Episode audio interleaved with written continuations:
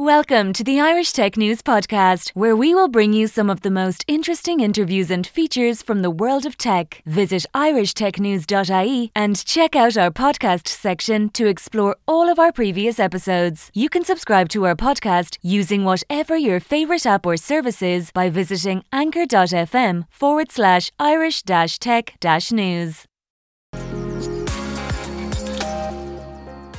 Hello, I'm your host, Efi Pylarinou, and today I am joined uh, by a guest uh, that uh, is not uh, the first time. You, this is Helene Li. Welcome, Helene.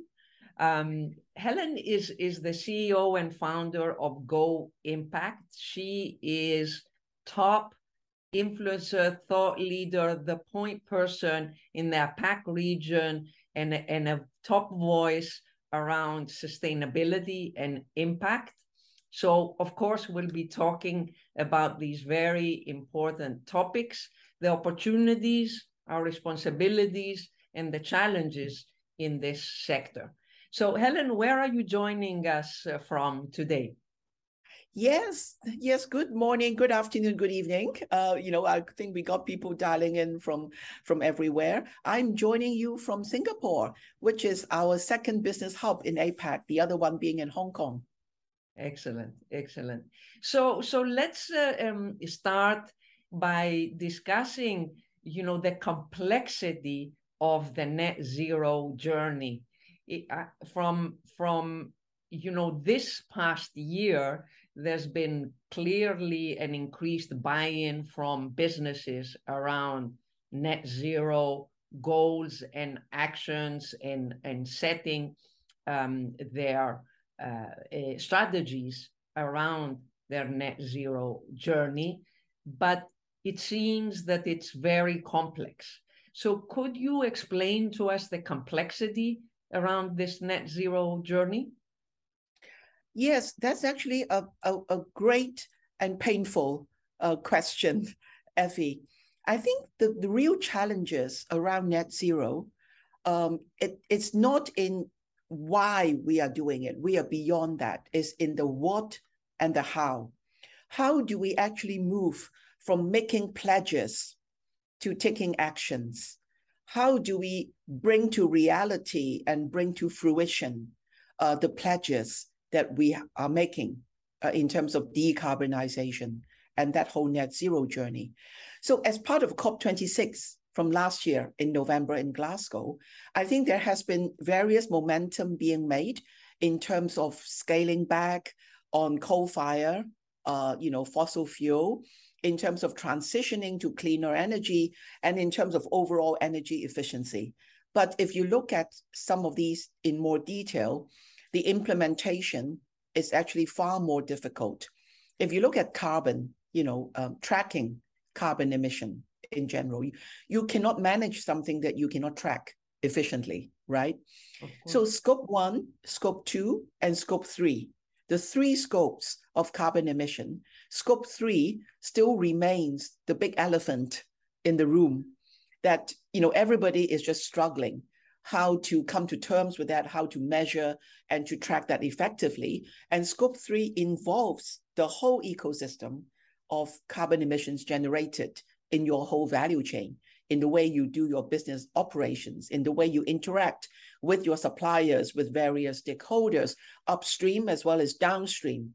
And nobody has really, you know, cracked the code, if you like, in, in grappling with this huge issue and that is very essential to making uh, bold moves uh, in terms of achieving net zero. So that that lies a huge challenge. The other challenge, obviously, is also in um, the harmonization of standards globally. You know, um, you know, without a harmonized set of standards, uh, then you know it, it really doesn't help uh, for for corporates or for regulators uh, to to to look at this and and to you know bat this down uh, effectively. So from from what you said, it seems to me that we need a lot of um, investments and innovation in uh, data that um, is available uh, and is reliable and fairly real-time data across these um, supply chains or value chains and, and I guess partner and ecosystem chains so we can measure what is going on. And it seems to me that if we do that, we could benefit in other areas because if we have that data, we could have a, a complete picture of cybersecurity risks, for example, across the value chain and other financial risks that could have ripple effects on us. So this is something that I, I think if platforms and, and um, interoperability is built across these value chains, then we will have a lot of benefits and I guess we are not doing this, or we are doing this, and it, it's not um, put together yet. It's it's very scattered. It's work in progress. Uh, you know, from from here in Singapore, for instance, I know that the monetary authority here has initiatives to build a platform that looks at, you know, um, platformizing and aggregating um, data, including third party uh, data, which is uh, again you know another elephant in the room uh, for this. So definitely, the data gap is a huge pain point. We all know that. I believe there are initiatives uh, across the globe that are working on that. Um, have we cracked it completely? No, uh, but it is very much work in progress. The other thing I want to point out also as part of the challenge, apart from data, is that net zero and decarbonization means different things to different sectors. Okay, so that whole roadmap of to that whole roadmap to net, net zero uh, would look very different if you are uh, a, a, real estate conglomerate, or if you are a supply chain company, or if you are an FMCG uh, company or hospitality company. So it's very crucial that you do have the generalists, the talents on board to help you map out that strategy and the roadmap that it makes the best sense in your business context as well. What are some of the savings? What are some of the efficiencies that the benefit of the business could benefit from? And I think on that, you need to build a talent pipeline. We just simply don't have enough of that. And education is really at the core of this. So I, I know that you are involved and passionate about education, and that's part of uh, what you're offering through Go Impact. So are you telling us that by industry, there's a different uh, framework that needs to be um, ad- adapted, adopted rather, uh, to, to be able to reach those goals? Um, yes, to a large extent, but also there are commonalities. Say, for instance, you know, at Go Impact, you know, the, the learning you know, we are trying to bridge that uh, skills gap, if you like, and to build that talent pipeline that we badly need to drive the sustainability, the ESG agenda. Without the talents, uh, you know, it, you just cannot move effectively uh, on that. Whether you are a financial institution or you are a real estate, uh, you know, player. So the, there are various commonalities, I believe, that can be transferred and are common across sectors, but there are also sector specific uh, adaptations or tweaks to that that people need to be mindful of and sensitive to as they roll out a roadmap uh, for their respective companies or their respective organizations. And this is where a lot of the practical learning that we are doing uh, uh, comes in, you know, to help because people don't just need a theoretical framework. Now, the executives don't just need, you know, a, a theory and nice looking slides uh, on what it could look like. They need tips and tools, and they need, um, you know, um, experiential learning, okay, blended learning that they can generate lessons learned and mistakes not to be repeated from other people's use cases, from other um, you know um, um, experiences and, and knowledge. So that use case based and expert led learning is an area that we feel is very lacking. And based on the business traction we had, it seems to be playing at the sweet spot of you know bridging the sales uh, the skills gap as well as building the talent pipeline. So let's let's talk about financial services, where where you come from and I come from, and, and so on. And and in that area, you know, one of the most well known challenges and and issues is the issue of greenwashing uh, in in investments. And I was reading Helene just recently that in in the UK uh, there's going to be serious um, regulation around penalizing asset managers that offer products that are really greenwashing and therefore are not uh, uh, honest and, and they don't represent in the fiduciary duty sense what they claim they, they represent. So how do you um, address these issues for financial uh, services and, and in what regions, jurisdictions do you see progress around this? That's a, a huge question. And I think, um, Efi, in, uh, in addition to the UK, uh, situation that you mentioned, I'm sure people would have read recently, uh, you know, a, a, very high profile case of a Germany, uh, you know, a German based, um, you know, large asset management firm that were raided by the German regulators. Uh, for misrepresentation of some of their funds, you know, a, a total AUM of 2 billion US dollars, uh, and the CEO having to resign hours after that raid by the, the local regulators. So all that points to one thing.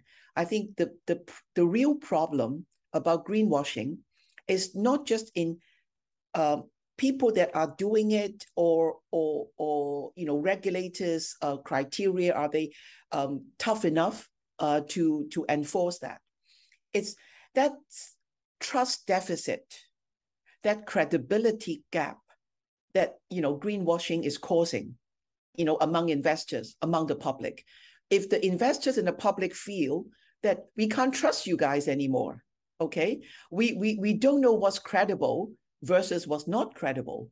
There's not a very easy way for us to tell uh, how our money, our capital is being deployed, it is is working.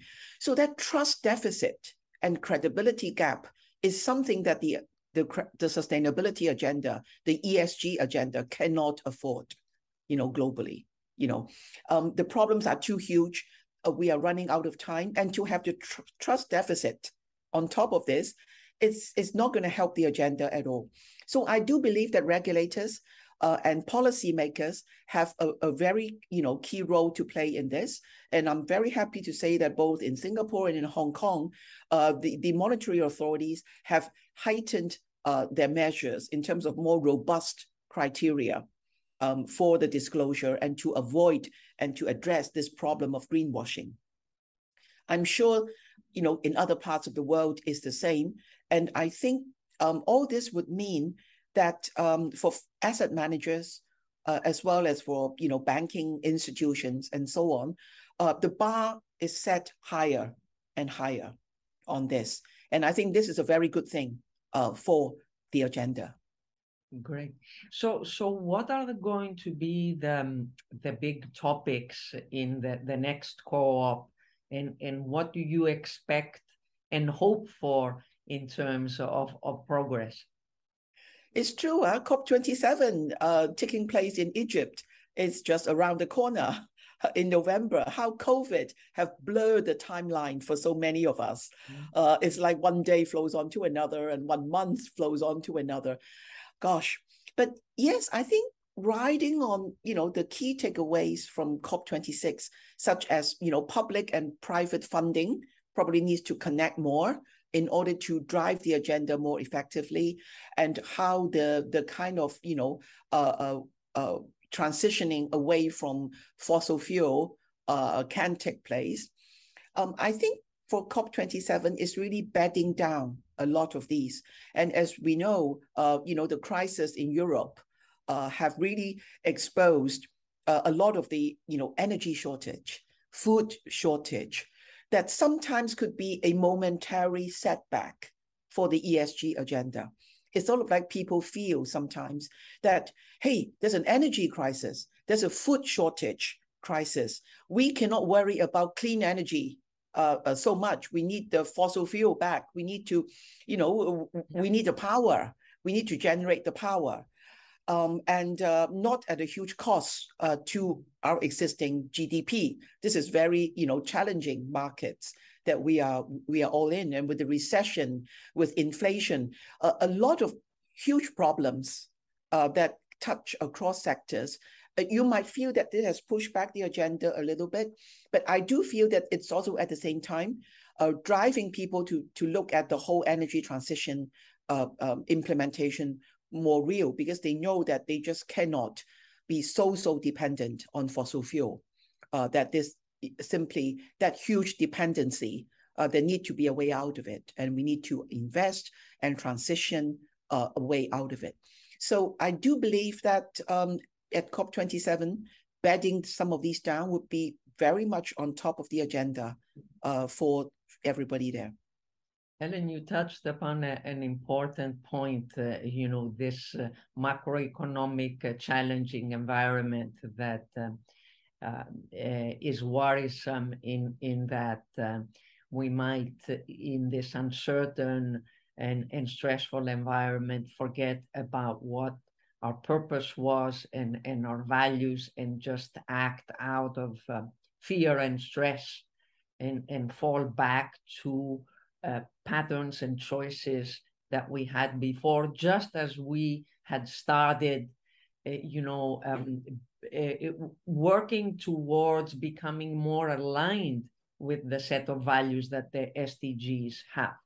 One uh, bright spot that I'd like to, to mention and share with you and our audience is that the younger generation remains very committed and very aligned to these principles the, the, the, principles that we're talking about and and i'm reading continuously that they want to take jobs with employers that not only do the right thing, you know, in their business, but also are joined by customers that mm-hmm. are also aligned with those values. Of course, this might become more difficult, but it's in these challenging times that we see, you know, who takes a stance and who can really uh, um, keep this message and, and the values clear when it the, the skies are not so clear, right? Yes, 100%, um, you know, Efi. And, you know, in Asia, we have a saying that in every crisis, there is an opportunity. So we are faced with an existential threat and a crisis that we have never seen before, that humankind has never seen before. But with it also comes huge opportunities um, that we have never seen before as well. So I do believe that through the ups and downs, uh, it's never a, a straight curve, mm-hmm. uh, one way or another. There will be ups and downs. Uh, you know, we must never lose sight on the important priorities. And I think sustainability is not just a PR slogan. It's not just something, uh, a conference agenda. It's something that affects our survival, uh, that affects our economy. And really, at the core of it is the existence of us and our planet. A hundred percent. And I mean, we could be talking for hours about climate risk and and how to to deal with that and and how to uh, think uh, at the at the uh, level where we feel that we are one with the environment because obviously we depend on on the soil, on the water, on the air, even though we have been very disconnected uh, through our uh, sort of contemporary uh, life, right? And we don't think when we buy vegetables and fruits in the supermarket where they're coming from and what mm-hmm. quality they are, uh, depending on on all our other um, behaviors. So tell us about Go Impact. What are you do? What are your offerings? Who are you working with? What are your big plans and the progress that's happened over the past year? Hey, uh, thank you, Efi. I think um, COVID, one of the silver lining has been that it's pushed sustainability agenda to the forefront. So it was, if it was on somebody's back burner before, it's really now moved you know, shifted to front and center stage. So we've been really gaining very rapid traction uh, with a lot of leading universities out of Singapore, Hong Kong, the Middle East, um, you know, Thailand, uh, and so on. And, and um, through them, we've been able to influence a lot of big corporates, uh, financial institutions, as well as uh, really just, um, you know, the, the, the, the, the corporate sector at large. And as I mentioned before, um, you know, our programs are pitching at two things, establishing that common baseline of knowledge that everybody will need in order to turn the talk into action, and also to go a little bit deeper uh, into specific areas whereby the talent pipeline needs to be built. So we, we are doing two things at the same time, bridging the skills gap, building that common baseline, and, and as well as building the the talent pipeline. And I think on that, we've been doing a lot of, you know, um, a lot of progress uh, in APAC. Uh, we just closed our A round uh, fundraising. Um, you know, we're very positive, very happy to say we are already, um, you know, um, revenue positive, uh, which is um, um, a, a, a, big milestone for us. And as well as poised very well to uh, move towards a, a, a, more blended micro learning. Okay, because we feel that ultimately to reach more people uh, in a more exponential way, micro learning is the way to go. Uh, and, so, and, so for uh, now, has um, the learning uh, been your learnings, um, your teachings being distributed mainly through educational institutions like universities, and maybe through some of the learning uh, uh, programs within corporates. But now you're are you opening this up to modules uh, that anyone could i could get a certification in a certain area. Tell us a little bit more. Yeah i think that's the direction that we are working on okay? So we've been you know quite fortunate um, in in building that you know certain high standards in terms of some of the synchronous learning that we do partner with universities and other education institutes but also with um, you know accreditation platforms uh, you know, a, in APAC and MENA, so that we actually provide the uh, finance industry and other corporate executives uh, with that level of accredited skills that they would need to tackle this. But we need to move beyond that, um, you know. So, and that's where you know democratizing it uh, and making it accessible through micro learning and in a in a mobile manner, so you can learn it anytime, all the time, uh, everywhere and anywhere uh, that will be the next step for us. Uh, that that that is amazing. It, it, give us uh, some uh, an idea, sort of like um, a sample, an appetizer of some of the the topics of of these micro learnings. What what could we expect? I think um, again we will modularize it based on you know uh, there are some very generalist uh, topics that people can look at okay i'm more interested in supply chain i'm more interested in carbon management and so on that they can look at. But there will also be some more specialist uh, topics okay? That when people want to take a deeper dive into some of the tips and tools in these areas. Uh, if they want to learn the latest uh, requirements uh, in terms of reporting and disclosure, uh, which is a huge topic, obviously, that it's not uh, a, a, a, a statutory one. It, it's something that moves. You know, it's not a stationary one. It's something that moves. So we, we do have generalist and specialist tracks, and we see that being modularized so that it can suit um, the the needs um, and the, and the demands of a broader base of people that we really need to reach out to.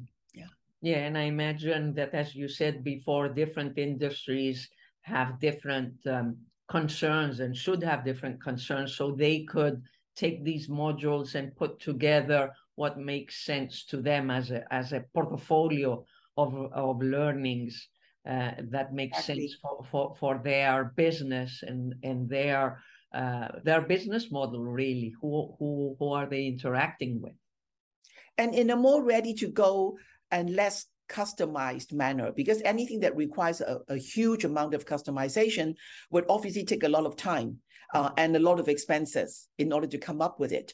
But if there are something that can be modularized that people can adapt and mix and match, then it, it just makes that whole experience that much more frictionless, to use a very fintech term. So you take some of the friction and some of the the challenges and, and the time consuming uh, kind of elements, uh, you know, out of it. Uh, if you have something, uh, you know, a platform like that.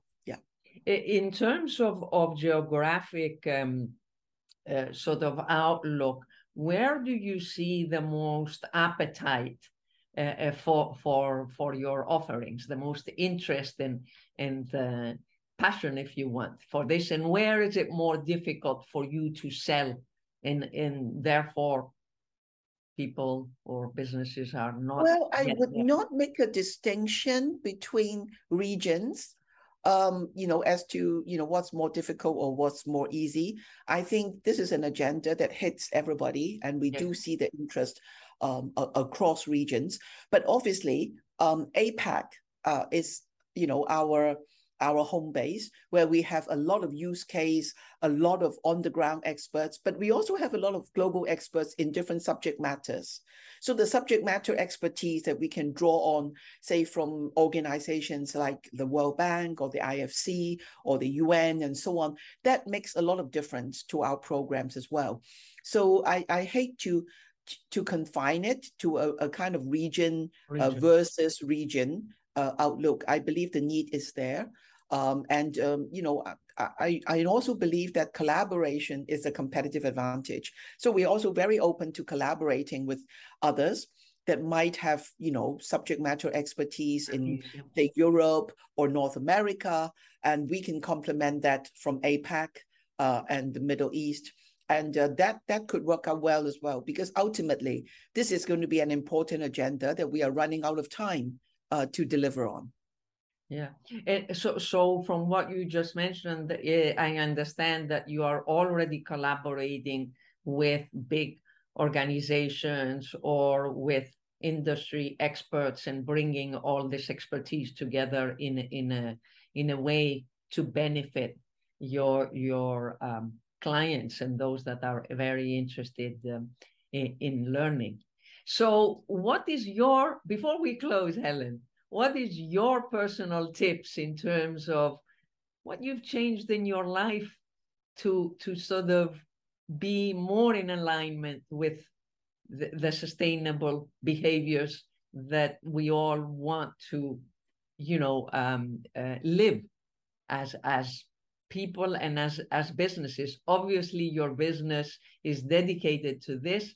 How are you behaving and change how have you changed over time you know, it's it's actually the baby steps for me in our personal lives that matters the most because people often think what I do is so unimportant. Uh, it, it doesn't really move the needle. And if all of us, you know, think like that, then nothing will happen, right? We all think that what we can do is so unimportant that you know whether I do it or not uh, does not make a difference. But that is not true. So some of the baby steps that you know I like to share that we we are doing. Um, first, um, I think we we uh, we take a lot more public transport. Okay. So, so that that actually, and, and we are fortunate to be in in locations where public transport system is very efficient. So, what that means is that uh, it it lowers the carbon emission. Okay, and secondly, um, I think we we have one day in the week where our teams in Hong Kong and Singapore uh, call an impact day. Okay? okay? So what that means is not just a day where you don't need to be in the office or, or whatever, because ultimately COVID have taught us that we can work efficiently from home or from the office. But the impact day is really meant for um, our colleagues and our team members to go out there, find things that can help to make an impact, or you know, look at um, wetland reserves, how the mangroves help to hold you know the the the, the soil and um, you know help to alleviate the problem of sea sea level increase and all that. To see it for yourself uh, and to have take that opportunity to also re-energize and share with other team members uh, what you have seen and your experience so I, I do believe that that impact day have really, you know, make make some difference um, to to to our team dynamics. Uh, and it's always those little baby steps that that really matter for each and every one of us. I think. I love that uh, share because you're really uh, inspiring um, everybody to sort of go beyond the, the head, the mental thought of what is good to do, and and really experience it, you know, uh, um, where it is. Uh, the example that you brought is a wonderful example. I love that. Thank you very much, Helene. Uh, thank you so much, Efi. It's always a pleasure chatting with you, and thank you everyone else for listening in. Thank you.